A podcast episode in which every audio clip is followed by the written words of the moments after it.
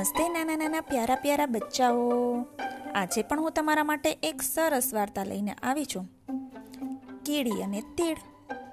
એક વખત ઘાસના મેદાનમાં ઘણી બધી કીડીઓ એકસાથે રહેતી હતી અને ઝાડ ઉપર તીડ રહેતું હતું. કીડીઓ હતી ને, એ આખો દિવસ ખેતરોમાંથી ઘઉંના દાણા એકઠા કરે અને પોતાના કોઠાર સુધી એને પહોંચાડે. કીડીઓ સખત મહેનત કરે અને તેઓ શિસ્તબદ્ધ રીતે કામ કરે. જોયું બચ્ચાઓ? કીડીઓ કેટલી નાની હોય. છતાં પણ જોજો લાઈનમાં ચાલતી હોય, એવડી નાની કીડીઓને કોણે શીખવાડ્યું હશે? એ કઈ સ્કૂલમાં જઈને શીખી હશે કે આ રીતે લાઈનમાં ચાલવાનું? તો આપણે તો સ્કૂલમાં જઈએ છીએ ને, તો આપણે પણ એ જ રીતે લાઈનમાં ચાલવાનું. ચાલશો ને? સારું સારું. હવે તીડ શું કરે ખબર છે? આખો દિવસ આરામ કરે. કાંઈ નહીં, ગીત વગાડે, ગાય, નાચે ને કૂદે અને આળસુની જેમ પડી રહે અને કીડી આખો દિવસ મહેનત જ કર્યા કરે. ખેતરમાં જાય, અનાજ લે, એ તો બિચારી નાની એટલે એક દાણો ઉપાડી અને ઠેઠ કોઠાર સુધી પહોંચાડે. હવે આ રીતે બંનેના દિવસો પસાર થાય. ઓલો ખૂબ મહેનત કરે અને આ તીડ આળસુની જેમ પડી રહે અને કીડીની દયા ખાય કે આખો દિવસ ખોટે ખોટી મહેનત જ કરે છે. કાંઈ આનંદ લેતી જ નથી. આમ નામ દિવસો પસાર થતા ગયા અને તીડ ઘાસના મેદાનમાં ઘાસ ખાય અને સુખી હતો ને આખો દિવસ નાચવામાં અને ગાવામાં પસાર કરતો. એક દિવસ એવો આવ્યો. કે કીડી અનાજ લઈને ઘરે જઈ રહી હતી. તો એમાં સૌથી પાછળની કીડી હશે ને? ભારે વજનના કારણે પડી ગઈ. તો એને થોડુંક લાગી ગયું. હવે લાગી ગયું તો એ તીડને જોઈને મદદ માંગી. તો તીડ તો એને જોઈને હસવા માંડ્યું. કે શા માટે આવી ખોટી ખોટી મહેનત કરો છો? રોજ અનાજ લઈને તમારે ઘરે ખોટે ખોટું પહોંચાડો છો. આવી મહેનત કરાય જ નહીં. એના કરતાં તો સરસ મજાનું જીવન છે. ખાઓ, પીઓ અને મજા કરો. આવી મહેનત તો કરાય જ નહીં. એવું એને સલાહ આપવા માંડ્યું. અને કીડીએ તેની અવગણના કહી એટલે તેને કીધું ને એ કીડીએ સાંભળ્યું જ નહીં. અને એ પોતાનું કામ ચાલુ રાખ્યું. કે એ લાગ્યું હતું ને, છતાં પણ ધીરે ધીરે પોતાનો દાણો દર સુધી પહોંચાડી દીધો. તો તીડ તો હસવા માંડ્યું. કે તમે બધી કીડીઓ મૂર્ખ છો. એના કરતાં તો આટલું સરસ પ્રકૃતિ છે. જો કેટલું સુંદર સંગીત વાગે છે.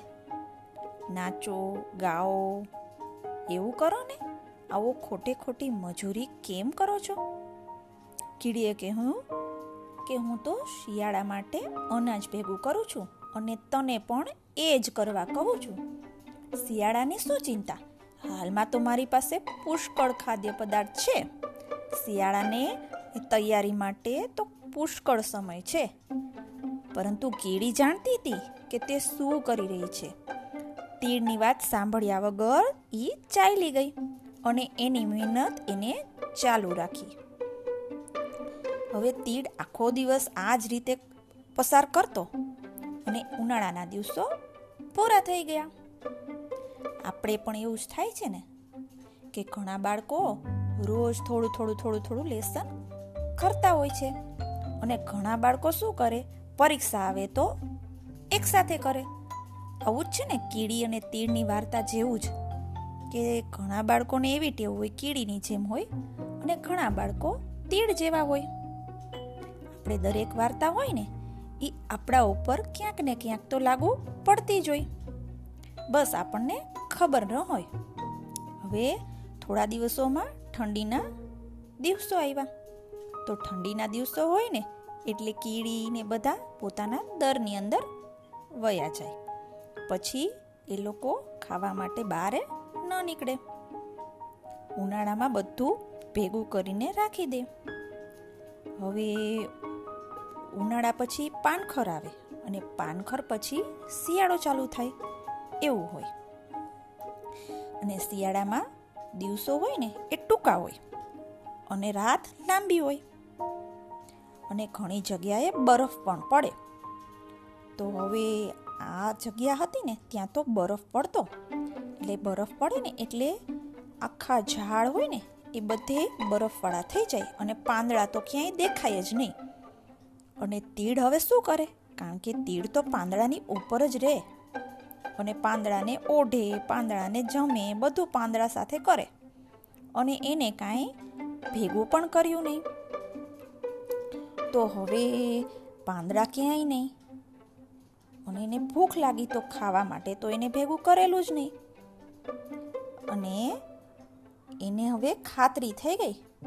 કે હવે જો એને જમવાનું નહીં મળે ને તો એ મરી જશે. અને ત્યારે એને પોતાની ભૂલ સમજાઈ કે કીડી તો બરાબર કહેતી હતી. તેને તૈયારી કરવી જોઈતી હતી. તીરને વધુ ને વધુ હવે ગાવાનું, નાચવાનું એ કોઈ વસ્તુ ગમતી જ નહીં. કારણ કે એને ખૂબ ઠંડી લાગતી અને તેને ખૂબ ભૂખ લાગી હતી. ભૂખ લાગી હોય ત્યાં ત્યારે તમે ગાઈ શકો? ન ગાઈ શકો. હવે બરફથી બચવા એ પાંદડું શોધે. પણ પાંદડું સૂકું હોય તો એ ઓઢે અને પવન આવે તો ઉડી જાય. અને બધે ચારે તરફ બરફ બરફ થઈ ગયો. અને કોઈ ખોરાક ન મળે. તીરને થયું કે હવે હું શું કરું? ક્યાં જઉં? તેણે વિચાર્યું નહોતું કે શિયાળો તો બહુ ખરાબ હશે. ખોરાકનો ખોરાક હોય ને, એ પણ સંગ્રહ ન કર્યો. અને હવે એને લાગતું હતું કે હવે બચી જ નહીં શકે. એટલે એને વિચાર કર્યો કે આ કીડીઓએ તો કેટલું બધું અનાજનો સંગ્રહ કર્યો છે. લાવને એની મદદ માંગવા માટે જાઉં એટલે એ કીડીઓ પાસે પહોંચી ગયો અને દરમાં જઈને બોલવા લાગ્યો, કીડીઓ, હું તમારા માટે ગાઈશ, તો તમે મને થોડું ખાવાનું આપશો? તો કીડીઓએ કહ્યું, ના, અમે નહીં આપીએ. અમારે ગીત સાંભળવું નથી. ત્યારે એને કરગરીને કહ્યું કે મને અંદર રહેવા દો ને. મને કંઈક ખાવા આપો ને, નહીતર હું તો મરી જઈશ.